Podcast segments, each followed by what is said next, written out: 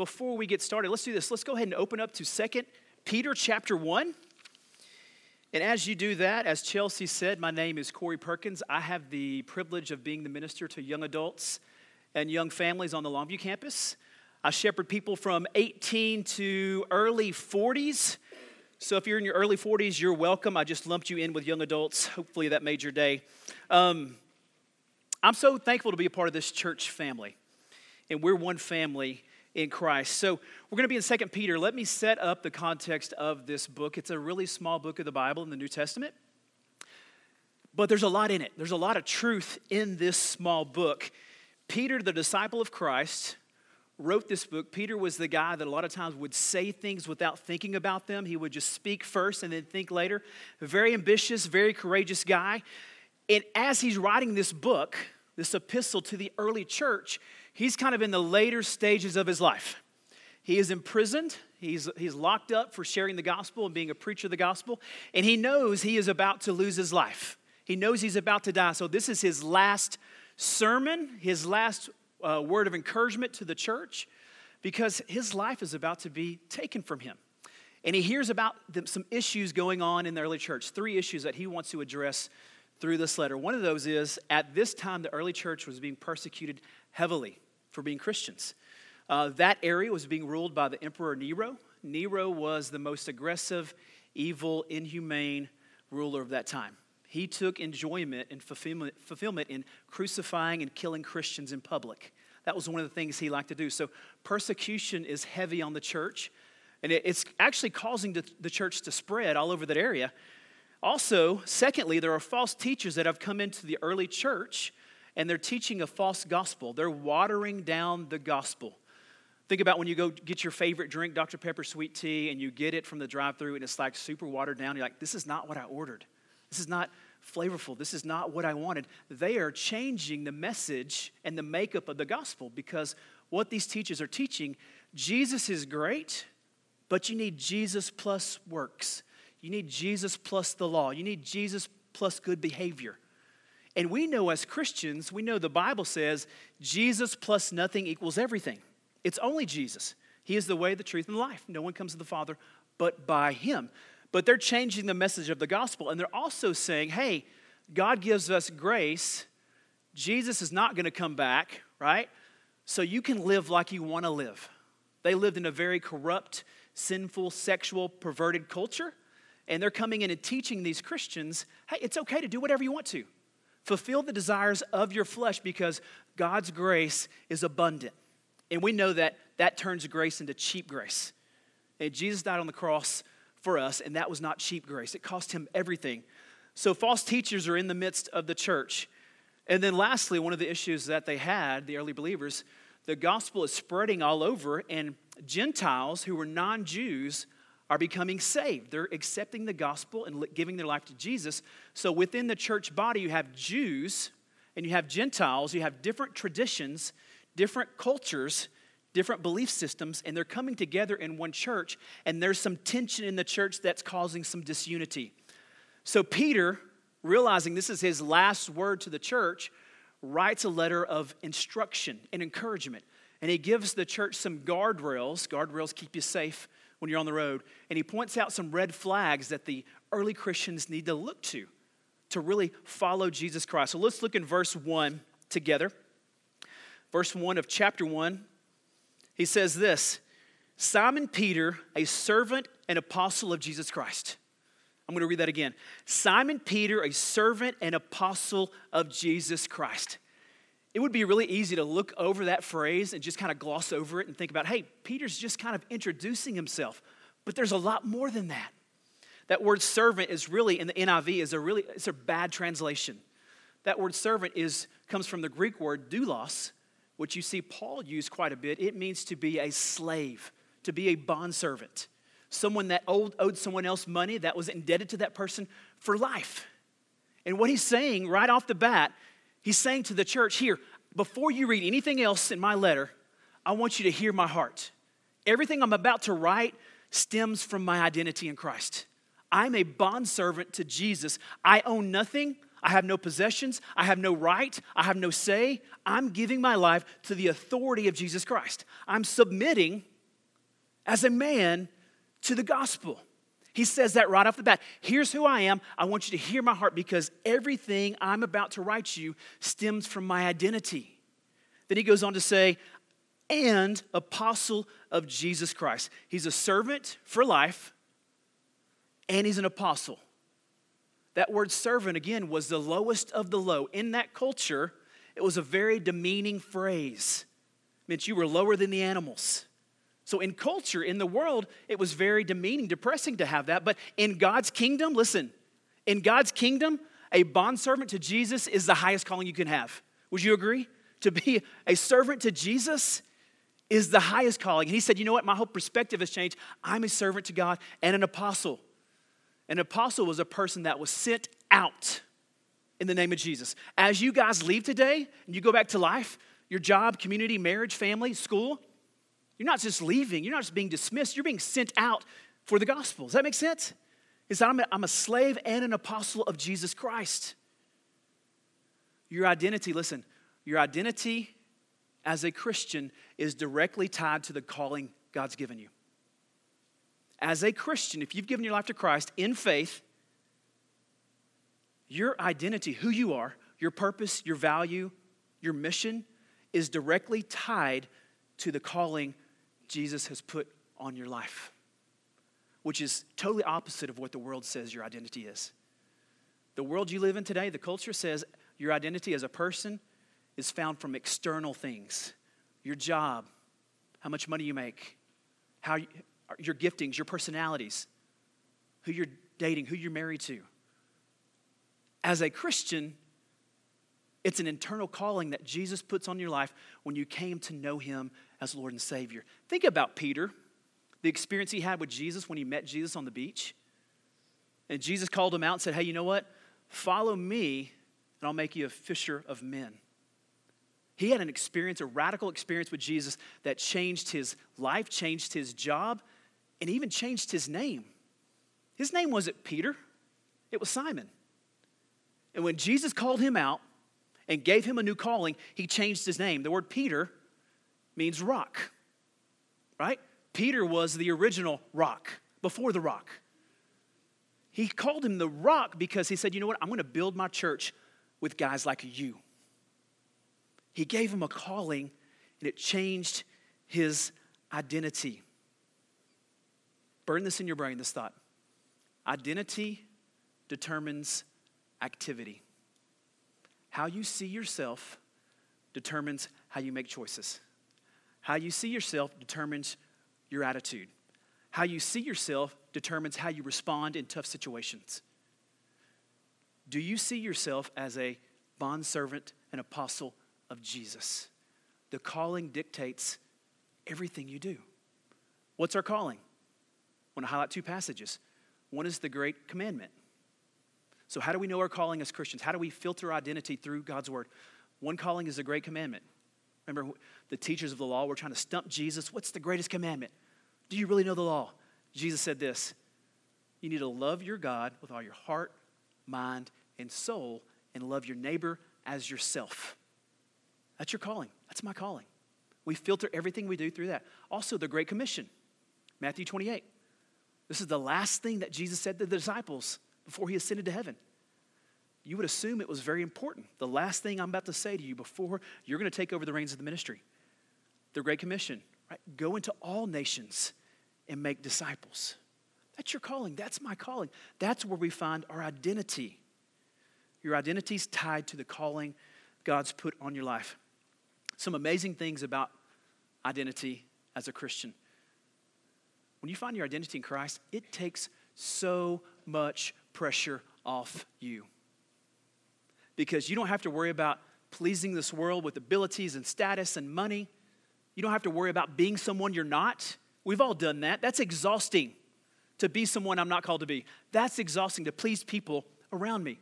When you follow the identity God's given you as an apostle and a bondservant, it takes so much pressure off you because you know what? God's already given me the identity I need. And I'm going to follow him, and it gives you clarity. It gives you clarity on where you need to go with your life. So, question for you uh, before we move on to the next passage.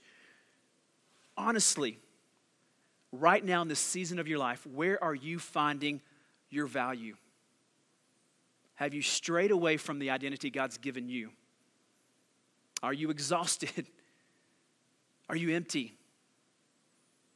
Where are you finding your identity right now? Peter said, I'm a slave and an apostle of Jesus Christ. Then he goes on to say, that same verse, to those who through the righteousness of our God and Savior, Jesus Christ, he's making it very clear that he believes Jesus is God. There was some confusion. A lot of people didn't believe Jesus was really God. He was just this great guy. He said, Nope, Jesus is God and he's Savior. We have received a faith as precious as ours. He's talking to the church. He's saying ours. Jews, Gentiles. This is our faith. You're to come together as one. The foot at the, the foot, the level of the cross, the footing at the cross, the ground at the cross is level for all people. The same Jesus that died for the Jews, he's saying, died for the Gentiles. The same blood that was shed for the Jews was shed for the Gentiles. Jesus loves everyone. This is our faith. He's saying, listen, the body of Christ is beautiful. I love the fact that the church is very diverse. We've got different personalities, different giftings, we have different backgrounds. But when we come together, right, we come together as family, we're one. We serve one Savior, one calling, one mission, one gospel. The diversity in the church is a beautiful thing because it highlights the power of God. He's saying, hey, listen, all these disputes and distractions and disagreements that you have in the church, it's okay, but you got to work through it because you love one another. This is our faith. There is no favoritism within the body of Christ. Maybe you've been here 20 years, and that I applaud you for your faithfulness. Maybe you've been here two months. There's no favoritism. God sees you the same. The foot at the cross is level. God loves his church, and you can see, you can hear Peter's love for the church. I want to read this quote from Spurgeon. Great theologian Spurgeon, great pastor, he says this about the church The church is not an institution for perfect people. Amen, because I'm not perfect. It is a sanctuary for sinners saved by grace, a nursery for God's children to be nurtured, to grow strong. It is a fold for Christ's sheep, the home for Christ's family. The church is the dearest place on earth. Amen? I love being around my church family. I'm energized on mission trips and at camps and on Sundays because we're doing life together. We're sharpening one another, as Proverbs says. We're encouraging one another when we're going through hard times. Ecclesiastes says, when one of your brothers falls up, pick him up. Falls down, picks him up. That's hard to fall up. You do that, holler at me. We have people in our life that encourage us, build us up, pray for us. It's a beautiful thing. We have a, we have a young adult kind of worship gathering on the Longview campus and we have a worship team, and I'll preach, and they'll break into groups. And we're seeing people from kind of all over the country start to visit from California, Austin, Dallas, Louisiana, Mississippi, young adults that are moving here, single, that are finding jobs in different areas. And what I'm noticing more than ever is young adults, college students, they're really cautious about the church. They really have their guard up. Maybe it's social media or, or media in general that has really talked bad about Christians and how we're hypocrites and how we don't love a lost world. So they're coming in with their guards up and really cautious about being a part of the church. You can just see it when they walk in. And there's some intimidation when you walk into a new place as well. But one thing I like to say and let people know about who we are, I say this probably once a month from the stage. I like to say this I like to say, hey, listen, here at Mobberly Baptist Church, we're a collection of messy, broken, imperfect people that make mistakes. So if you're one of those people, you're going to fit right in. But I follow it up by saying this we don't boast in that. We don't boast in our sin or our mistakes. We don't boast in that. We boast in the fact that God, with His grace and His love, is molding us, in spite of who we are, to be more like Jesus. So you're going to fit right into this place. And that's the beauty of the church. We're a collection of broken, messy, sinful people saved by grace. So there's no favoritism within the body of Christ. Listen, Marshall Campus, this area needs you to love one another and to seek unity out. John said it this way, speaking about the church. He said, Your love for one another will prove to the world that you are my disciple. This area needs this church, this body of believers, to love one another and to put disunity aside, to not let disunity overcome the message of the gospel. Peter's saying the church is beautiful, it's precious. That word church comes from a Greek word, ecclesia. Ecclesia was a term in those days when towns and cities would have meetings to make big decisions on politics, schedule, infrastructure. They would call an ecclesia a gathering.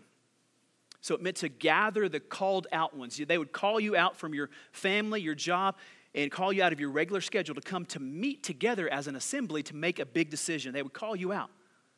As church, as Christians, we're the called out ones. We're called out of the culture.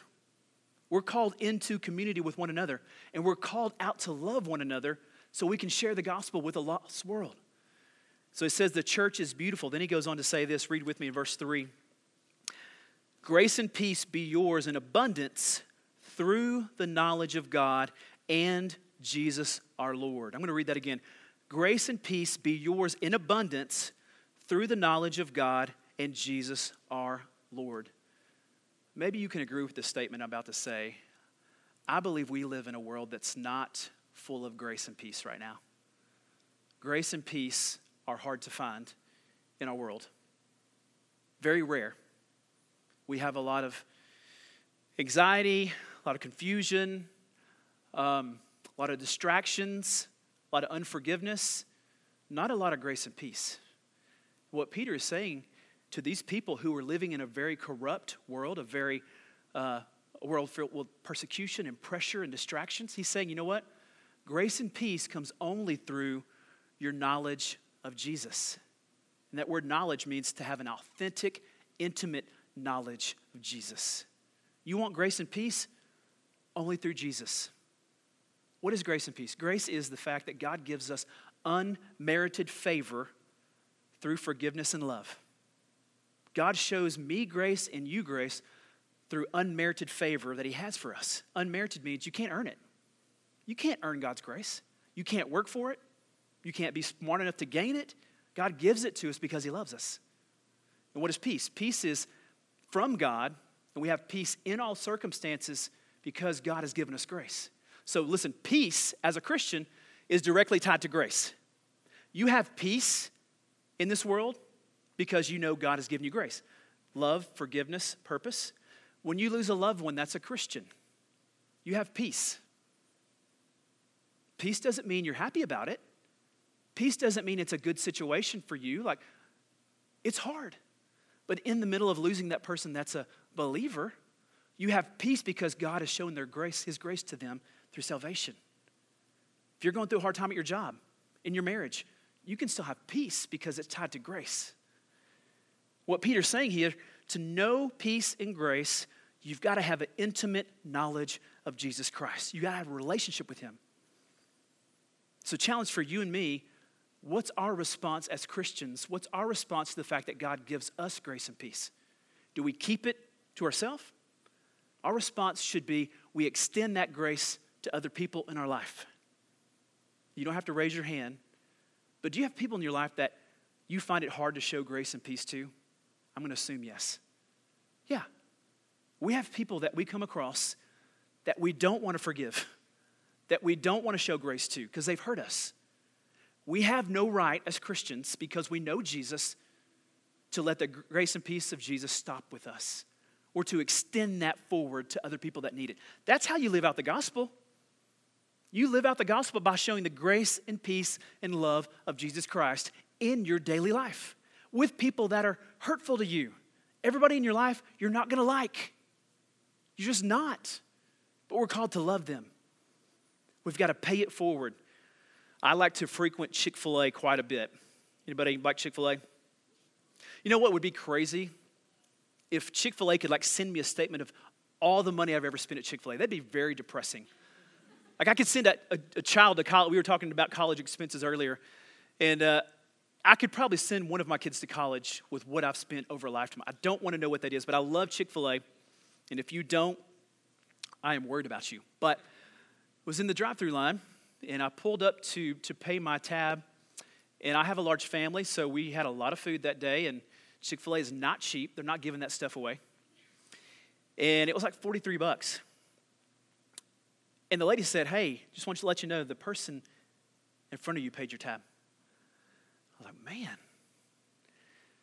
And at that point, I could have been a horrible person and just taken the food and have driven away. Right? Could have just left. That would have been a really bad testimony for that employee and really bad testimony to my Lord Jesus Christ. So I said, you know what? Uh, we need to pay this forward. I'm going to pay for the person behind me. And she says, hey, you kind of got off lucky. They just got a sweet tea and a shake. It was like $7. I was like, I must be living right. But we as Christians, listen, we should pay it forward. When, when God has blessed us, we should be a blessing to other people. We should pass that grace and peace on to people around us. Um, recently, we've had to send my wife's car to the, the shop a lot. It's been very expensive. Uh, one of the guys from our church owns a mechanic shop. And so I sent it in to get the brakes fixed. Brakes are essential when your wife's driving your kids around. Just know that, husbands. And he called me. I was like, hey, it's going to cost this much. And my jaw, like, literally hit the floor. I had to pick my jaw up. I was like, oh, man. And I said something somewhat sarcastic. I'm sure no one in this room has ever done that. It wasn't like, it was borderline rude. And I hung the phone up. And right when I hung the phone up, the Lord just convicted me, convicted my heart. I was like, you really shouldn't have said that. That could be taken the wrong way to your fellow brother, your fellow church member, your friend. And for like two days, I was just convicted about what I said. Um, and I saw this friend at Easter. He was walking into the church, and I was out greeting. I said, Hey, man, I just, I've got to apologize to you for what I said. What I said was not uplifting, it was not encouraging. And in that moment, listen, he extended grace and peace to me. He, in fact, said, I didn't think you would even have to forgive, ask for forgiveness, but I'm glad you did. We're good. I love you, brother. In that moment, he extended the gospel to me through the grace and peace of Jesus. Who in your life do you need to extend grace and peace to currently? He goes on to say this, look in verse 3. His divine nature has given us everything we need for a godly life. I'm going to read that again. That should just get you excited. His divine power has given us everything we need for a godly life through our knowledge of Him who called us by His own glory and grace. Listen, many times, just to be honest with you, I feel very inadequate and insecure about being a Christian, specifically a minister. Like, I can't be a leader in the church. I can't live this Christian life. We live in a corrupt world, distractions. How can I be effective? And listen, Peter's saying, listen, you have everything you need to live a godly life through your knowledge of Him who called you by His own glory and goodness. Someone needs to hear this today. God has fully equipped you as a believer to live in victory. You have no excuse. I have no excuse. Through salvation, God has given you and me everything we need to live a godly life. Not by our own merits, our own power. He goes on to say, through your knowledge of Him.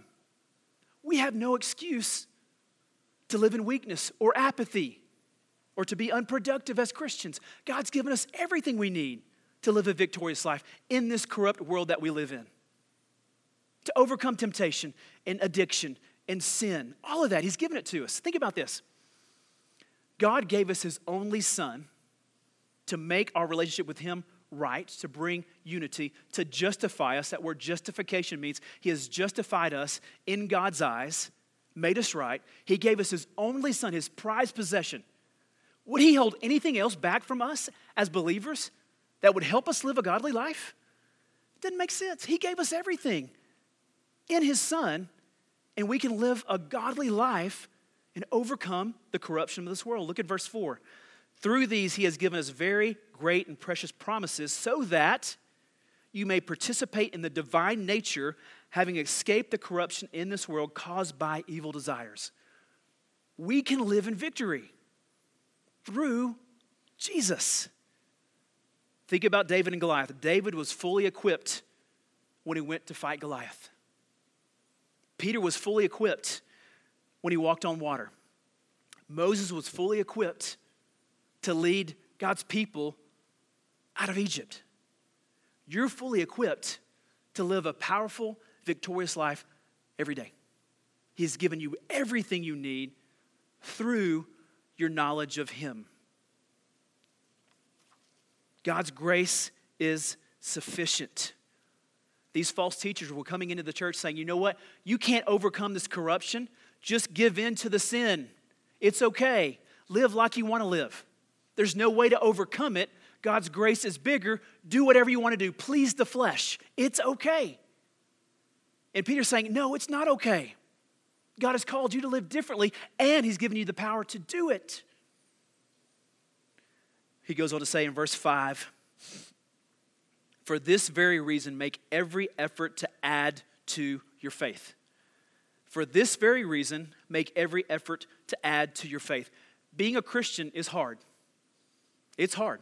It's hard work. So he's saying, hey, listen, you've got to exercise your faith. You've got to add to your faith. What did James say about faith and works? Faith without works is dead. Peter's saying, hey, you got to work out your faith here. You got to add things to your faith. Faith is the beginning point, right? Romans 10 says, if you believe in your heart, you confess with your mouth, you will be saved. Having faith in Jesus, that's the beginning. That's just the starting point. Some of us as Christians, we don't mature because we, we're like, I've already said that prayer. I've already given my life to Christ, but we don't add anything to our faith and there's no spiritual maturity. Peter's saying, No, listen, you've got to add to your faith. Being a Christian is not a sprint, it's a marathon. It takes time. You've got to add to your faith. You've got to exercise your faith. If you don't use your faith, you lose it. You can lose your maturity. When I first started driving, I got a, I got a Ford Ranger. My mom surprised me with the Ford Ranger. It was a standard. It took a while to learn how to drive, but one of the things I loved to do was to drive down the highway and just throw that st- uh, Ford Ranger into neutral and just kind of coast, just to see how far I could go. I don't know why. It's kind of weird. I get it, but I just enjoy doing that. And I thought about this. Spiritual terms, listen, there is no neutral. You can't just throw your faith in the neutral and coast like I did with that truck. No matter how, how old you are, what phase of life you're, you can't just say, you know what, God, for this season, I'm going to throw my life into neutral and just see what happens. There is no neutral in terms of being a Christian. It's a daily battle. You can't be like, hey, yesterday I did good. Or last week I went to church camp or on a mission trip and I had a spiritual high. I'm good for three weeks. You can't do that. Jesus said you've got to take up your cross daily. It's a daily battle, it's a daily relationship. There is no neutral in terms of being a Christian. And Peter says you've got to add to your faith, you've got to exercise your faith. He says this add to your faith goodness. Let's talk about these seven characteristics. This is called the ladder of faith. Goodness. Goodness is moral excellence. As a Christian, you should have a higher standard for the way you live your life. It's called God's, God's Word. People should look at you by the way you talk, your social media, the way you dress, the way, the way you respond with patience, all of that, and say, you know what, there's something different about that person. They live to a different standard than I do. Moral excellence. It's that same phrase that Paul use, uses when he's talking to Timothy about when you choose leaders within the church, they need to be above reproach. They need to be blameless. People can't look at you and blame you for something that you didn't do because there's no evidence. Moral excellence. Then he goes on to say knowledge. Knowledge. Knowing God's word and knowing what God's word says about different situations. When you're not, when you're not literate in God's word and you're faced with a situation, you don't know what God's word says about it, you're in trouble. And a lot of people today, even people that are preachers on social media, twist the word of God to use it for their own advances. Knowledge is to know God's word and what it says about living life as a Christian. And to knowledge self control. Self control means to control your desires, not let your desires control you. We live in a very corrupt, sinful, perverted world right now. So self control is just that characteristic to say, you know what? I'm going to control my passions and not let them control me. It's, it's an athletic term that they used in that time for athletes that were preparing for a big competition. And they would not eat fatty or unhealthy foods or drink wine, preparing for that competition so they could have their best performance. Are you self controlled? Then he goes on to say, perseverance. That's two words. Perseverance is the word of patience and endurance. Patience to wait on God, to wait on God's will. Anybody ever have a problem waiting on God? I do, because I want to do things my way. So waiting on God, and then endurance, continuing to do the right things even when you don't want to. Continuing to follow God's word even when you feel like it's not working or it's, it's not popular or it doesn't lead to any fulfillment. Doing both. And the thing about perseverance, the way you gain that is through pain. It's painful to have perseverance. James talks about this. Consider it pure joy when you face trials of many kinds because the testing of your faith produces perseverance. That doesn't sound fun. Painful. Pain leads to perseverance. My daughter runs cross country for Hallsville High School. Does anybody else like to run? You like to run. Why? I don't know why people like to run for fun. I'll give me a basketball, baseball, but they run. They run 3.1 miles. That's their, their race. And they're not jogging, they're not walking cross country. You're running as fast as you can in the heat of August, September, and October for 3.1 miles. I don't know why people like to do that, but she does that. During the week, to train for the race, you run 40 to 45 miles. Doesn't sound fun. I see some people grimacing over here. So, to get ready for each race, you run close to 50 miles a week. So, to run the 3.1 miles well, you have to run 50 miles. You have to deal with pain. Listen, to live this Christian life, there are trials, tribulations, and pain. Jesus went through it, his disciples went through it, people in the Bible went through it. We're going to go through pain. But it develops perseverance. So when we face the next obstacle, we can overcome it. We've already been over this hurdle, and we did well. We let God use us and teach us. Next time we face another hurdle, we realize God's got us through that one. He's going to get us through this one. Perseverance is patience and endurance. And then he says godliness. Godliness is to have reverence and awe for God. To walk out and look around and say, God, you're amazing. To worship Him in reverence and awe, to have that awe for God. Many times as Christians, we lose our awe for who God is. We just lose awe. Ah, He's great, He's good. That's great. I mean, we forget about what He's done in our life and who He is. To have awe of God, then He goes on to say this. He says, You need to have mutual affection and love. Mutual affection comes from that Greek word phileo, which means brotherly and sisterly love within the church. We should love one another within the church. We should care about one another. But the word love is the agape word, which takes it to a new level. The word love there means to love others like God loved humankind. Sacrificial, took action, loved us in spite of our sin. That's the love we have for a lost world. Mutual affection and then love.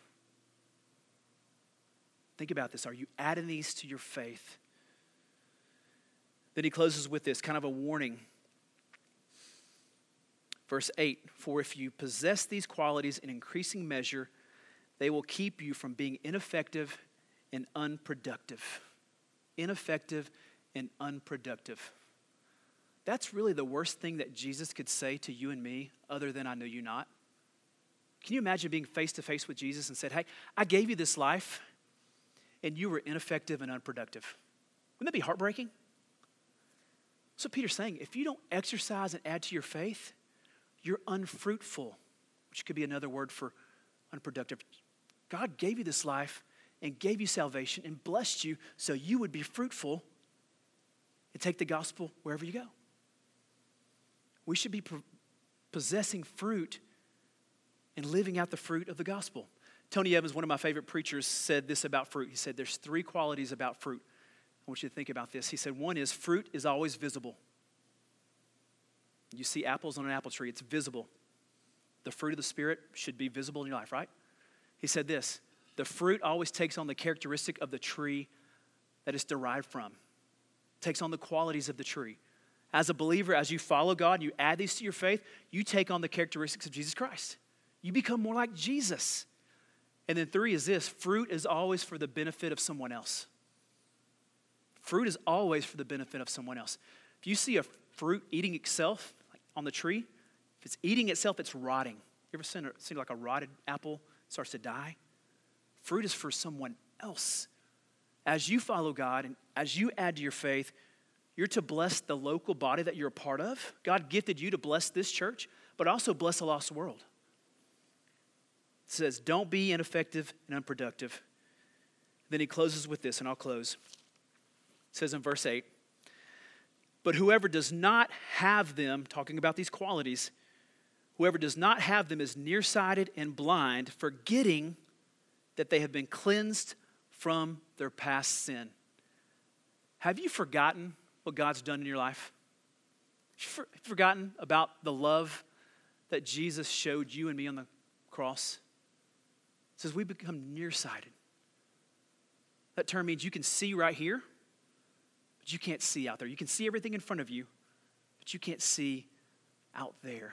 I think many times as Christians, we get caught up with distractions, we get caught up with temporary pleasure, we get selfish, and God's saying, hey, listen, you're looking at all this stuff right in front of you, but I want to do something big out there. Change your focus.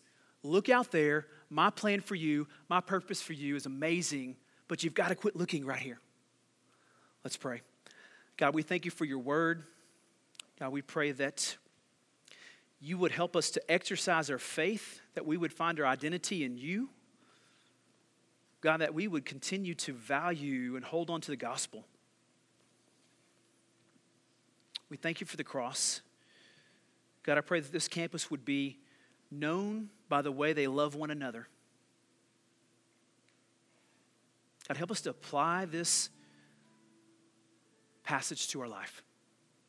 You're not done with us. Help us to know that and live that daily. God, we love you.